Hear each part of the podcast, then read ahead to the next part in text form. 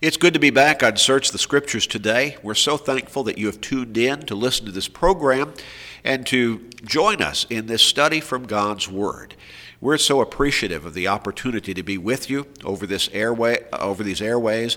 We are so thankful to have the opportunity to study God's word that he has blessed us with this time and the ability to be with you on this radio program on a daily basis.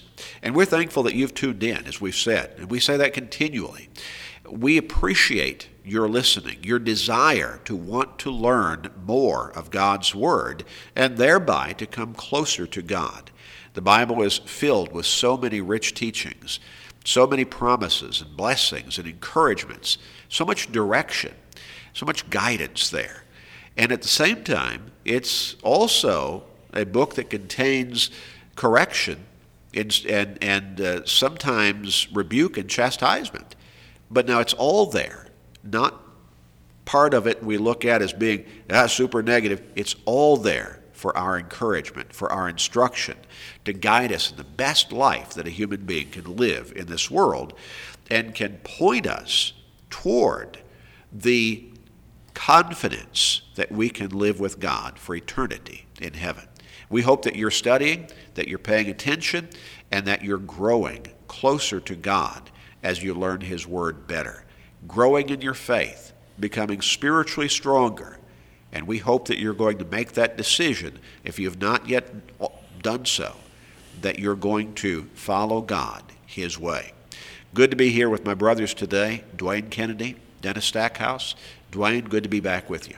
Thank you, Gary. It's good to be on the program with you and with Dennis. It's always a privilege for me to be able to be on the air with our listening audience and to share with them God's word and to try to persuade everyone who listens to continue to listen, number one, but also to get into God's word and find out how He wants us to live and how He wants us to worship Him, because these are the things that are important to our salvation and our life with Him in heaven.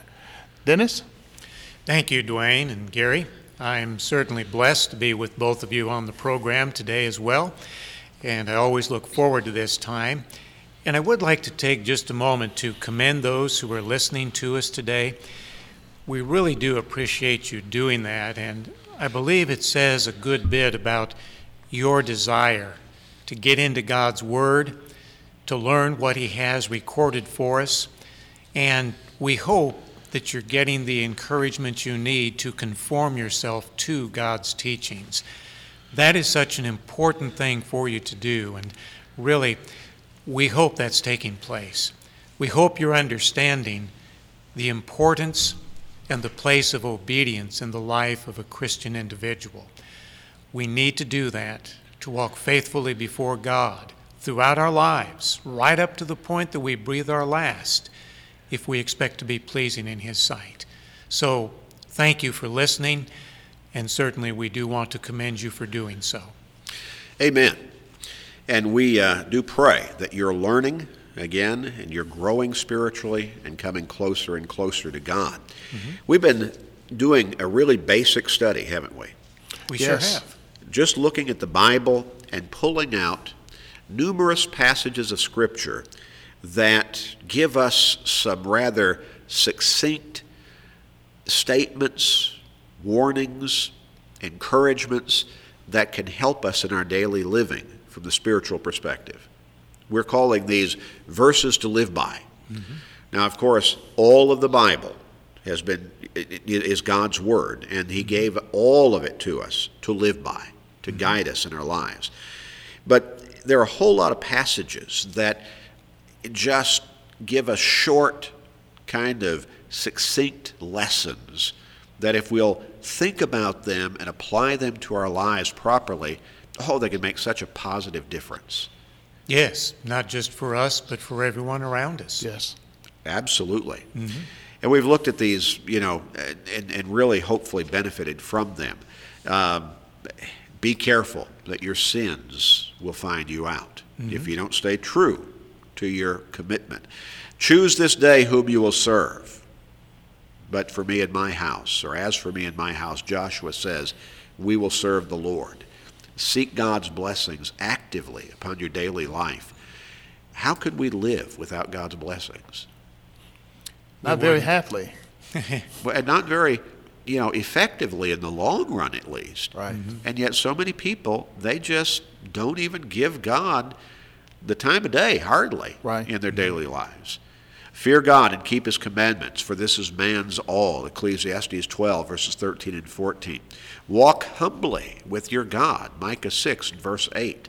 Seek God's kingdom first and His righteousness and all these things will be added to you. Speaking of the necessities of life, Matthew chapter 6, verses 33 and 34. Paul reminded us that he could do all things through Christ who strengthened him. And of course, that principle is valid for us today, isn't it? Yes, it is. It is. Philippians 4, verses 12 and 13. Pray regularly, continually, diligently. Pray without ceasing. Mm-hmm. 1 Thessalonians 5, verses 17 and 18. Now, also included within that is we need to give thanks to God yes. regularly, don't mm-hmm. we? Yes, we, we do. certainly do.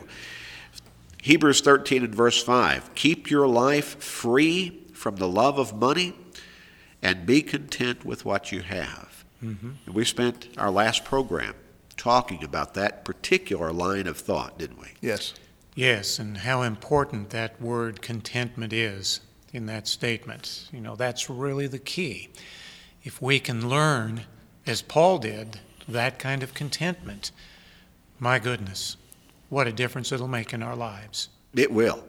And if we can learn contentment, then almost without a doubt, we will eliminate covetousness That's from right. our lives, won't we?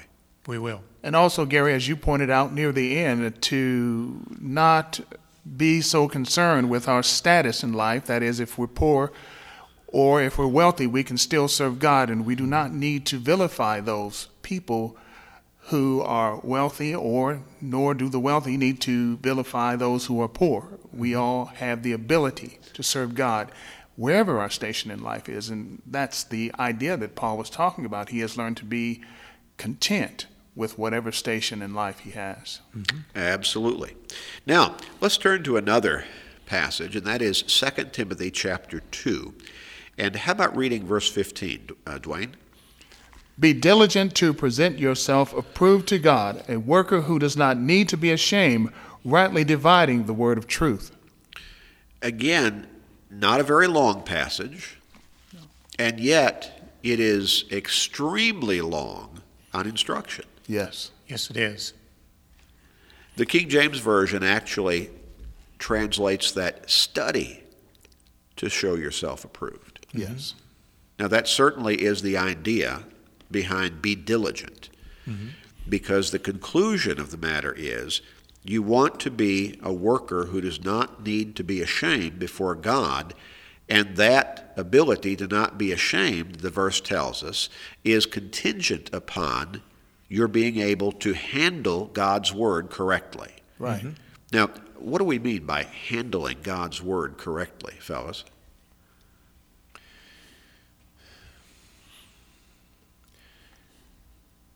We need to understand in the way that we apply it to our lives how God intended it to be understood and applied. Yes. And I know that that may sound kind of like a circuitous way to say something, and yet I believe that's what the writer is instructing us here. We need to accurately handle God's Word. In other words, if we try to build a theology, say, on one particular verse and remove it from the context in which it was written, that's not accurately handling the Word. That's right, Dennis. Also, if we are handling God's Word and we are studying, eventually we're going to find ourselves in a position or in an opportunity to teach it. And we certainly want to do that accurately in a sound manner that the Word of God might be communicated. Along this line, what do you think about a commonly held belief that we may get all caught up in our own understandings or interpretations of Scripture And that's really, well, it's, it's unfortunate because it really doesn't matter that much. It's just a matter of if we're all really believing in God, we all really believe in Christ, we got our hearts right, and we got our heads feeling correctly, mm-hmm. well, then it's okay. We're all going to the same place, just traveling different routes. Does that hold water? It's very subjective. Now, what do you mean by subjective? That means it's uh, as I feel or how it relates to me and what I think of it. And in other words, the Bible is subject to private interpretation and personal ethics, or the situation that is the situation that I'm in determines what the Bible means. So, yeah, you're saying feelings in that case overrule objective truth. Exactly. It is not objective, that approach. And I would add to that, Gary, uh, Peter tells us in 2 Peter 1, verses 20 and 21, that the scriptures are not open to one's private interpretation. That's correct. Yeah, because he says in verse 21 For prophecy never came by the will of man, mm-hmm. but holy men spoke as they were moved by the Holy Spirit. Mm-hmm. Now, the holy men he's referring to here are, of course, the Old Testament prophets, but, but basically he's talking about the Word, mm-hmm. the Scripture as it has been written down. Mm-hmm. It was given to us by divinely inspired and guided men who wrote it down as God wanted it written. Exactly. Yes, it's God's Word. That's right. And as and, we have, go ahead, Dennis. No, I'm sorry. Uh, I was just going to mention 2 Timothy 3, verse 16. Exactly. It tells us all Scripture is inspired by God. Now, sometimes we might miss that little word all right at the beginning of that verse. If all Scripture is inspired, how much does that leave out? Well, nothing. That's right. right. It leaves nothing out. All Scripture is inspired by God. As we say many times on the program, Gary, it's not your word, it's not my word, it's not Dwayne's word. This is God's word. And by inspired, we don't mean really charged them up. No. Wow, they were really encouraged and excited. Motivated. Yeah. Ah, no, that's not what the word means. no. It, it, means literally God breathed. Exactly. Mm-hmm in the original language. And the idea is these words that they're writing down are coming from God's mouth. They are God's very words. Mm-hmm. And we what we read a moment ago in, in 2 Peter chapter 1 verses 20 and 21 helps us understand how it is that those writers were inspired to write the very word of God. Yes. Mm-hmm. They were guided to do so by the Holy Spirit. Mm-hmm. And the point that I wanted to make uh, with that same passage that you read uh, or that you quoted, Dennis, from 2 Timothy chapter 3 and verse 16, is these God breathed words, these very words of God, were given to us for a specific purpose. Mm-hmm. And it's cited there in that passage, not for us to interpret or reinterpret or uh, privatize or make subjective, but that this might be accomplished. And I'm going to go ahead and read if that's okay. Go right ahead. All scripture is given by inspiration of God and is profitable for doctrine, for reproof, for correction, for instruction in righteousness, that the man of God may be complete, thoroughly equipped for every good work. These words of God are sufficient. They are complete. They are enough. We don't need anything else but to pay attention to and apply to our lives the Word of God, and it will equip us for everything that God wants us to do. Yes, that's right, Dwayne. Not only are they complete, they make us complete. Exactly. And the principle behind what you've just read there and, and, and explained very well is that there's not going to be any more revelation No. to guide us beyond what the scriptures have already guided us in. Mm-hmm. God certainly isn't going to give us any new revelation that contradicts the revelation that He's already given to us in Scripture. It's just not going to happen. No, it won't. God has given us His Word, as you said there in verse 17 of 2 Timothy chapter 3, to make us complete mm-hmm. in every good work. Mm-hmm. Now, that's all inclusive, leaves nothing out, mm-hmm. all sufficient. That's right.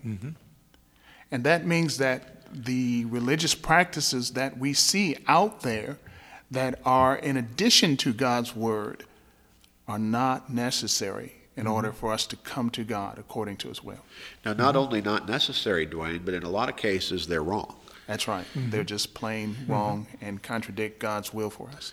Now, going back to that that principle that was uh, laid out earlier that you talked about, Dwayne, about how private interpretation is a matter of subjective feelings, feelings. I feel this way.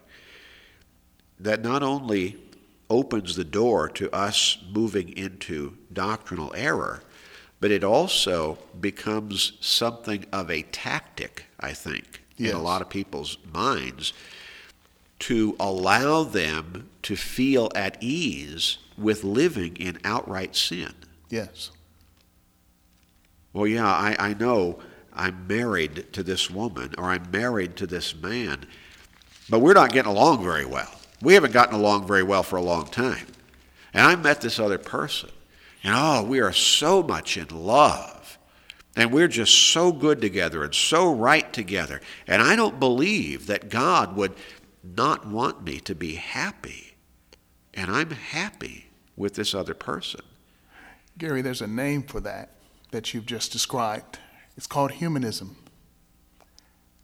A philosophy that the interest, whatever they might be, of the person and the situations they're involved in outride or overrule or override any other principles as long as they feel happy. Self fulfillment. Yes. And by that we mean fulfilling whatever they want to have fulfilled, Yes. to make them feel good, to be happy. They're looking for whatever answers they can find, and again, very subjective, whatever they want it to be. Now, people will reinterpret Scripture, they'll twist it, they'll disregard Scripture in many cases because Scripture does not fit what they want to be the truth. Yes. Exactly. You know, there's a couple of passages I think that, that would speak to this, uh, Dwayne and Gary, and uh, I was just considering that as you were speaking about this. I was reminded of what Paul said in Philippians chapter 1. He was in prison when he wrote this particular letter. And in verse 17 of chapter 1, he said, I'm appointed for the defense of the gospel. Now, notice, Paul did not say, I'm appointed for the defense of my feelings or subject matters, uh, matters that are subjective to me. I'm appointed for the defense of the gospel, God's word. And then in 1 Peter chapter 3, verse 15, we read, But sanctify the Lord God in your hearts, and always be ready to give a defense to everyone who asks you for a reason for the hope that is in you, with meekness and fear. Always being ready to give that defense, again, based upon God's word, not how you feel or not what's subjective in your own life. Right. Know what you believe, why you believe it, Right. and be able to tell people mm-hmm. what you believe mm-hmm. and why you believe it. That's right. And it better be a whole lot better reason than "I- this is just what I feel. Yeah. Mm-hmm. Now, you know, Jude also writes, mm-hmm. there's only one chapter in Jude's letter. In verse 3, he says, Beloved, while I was very diligent to write to you concerning the common salvation, I found it necessary to write to you, exhorting you to contend earnestly for the faith. Now, that's mm-hmm. talking about the gospel, mm-hmm. or in a mo- the most general sense, God's word, mm-hmm. which was once for all delivered to the saints. Right. Mm-hmm. See, nothing else is coming No. to add to what God has given us in His Word already. It was once for all. The idea being one time for all time. It, w- it's, it's been completed. And He says, contend earnestly for that faith. And you know, one other thing that we've mentioned in this discussion is the fact that God's Word is complete. And I'm reminded of Psalm 119, verse 160. The writer said, The entirety of your Word is truth. Yes. It's Yes. not this part or that part or some little sentence or paragraph over here. The entirety of God's Word is truth. Is truth.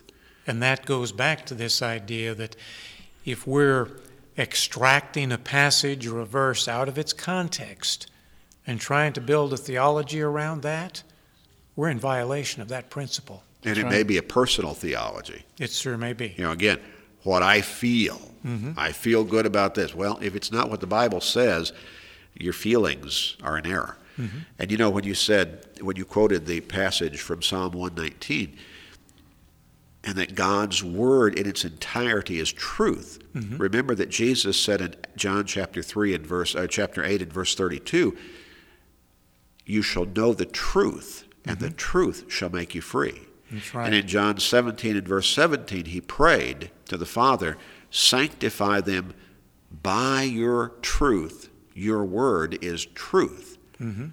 We need to stick with God's word. Right. We do. That is what will set us apart for salvation and assure us of eternal life in heaven with God in Christ. Now, coming back to 2 Tim- uh, Timothy chapter 2 and verse 15. Therefore, we need to be diligent to study God's Word mm-hmm. because that is going to be the basis upon which we can stand before Him, at least one basis. We can stand before Him approved because we know what His Word says, basically, and we know how to handle that Word, make the right applications to our lives. Mm-hmm. And I believe, as Dwayne pointed out earlier, and try to teach others along the same line. Right. Mm-hmm. Boy, we could go on and on with this particular part of our study from verses to live by because this is so vital. We'd love to send you that free Bible study, and you can read right from God's Word. Talk about verses to live by. You can learn how to be saved, how to be forgiven, how to be assured of an eternal home with God in heaven. The study is absolutely free. We'll pay the postage. Contact us today and ask for it. Why don't you contact us right now?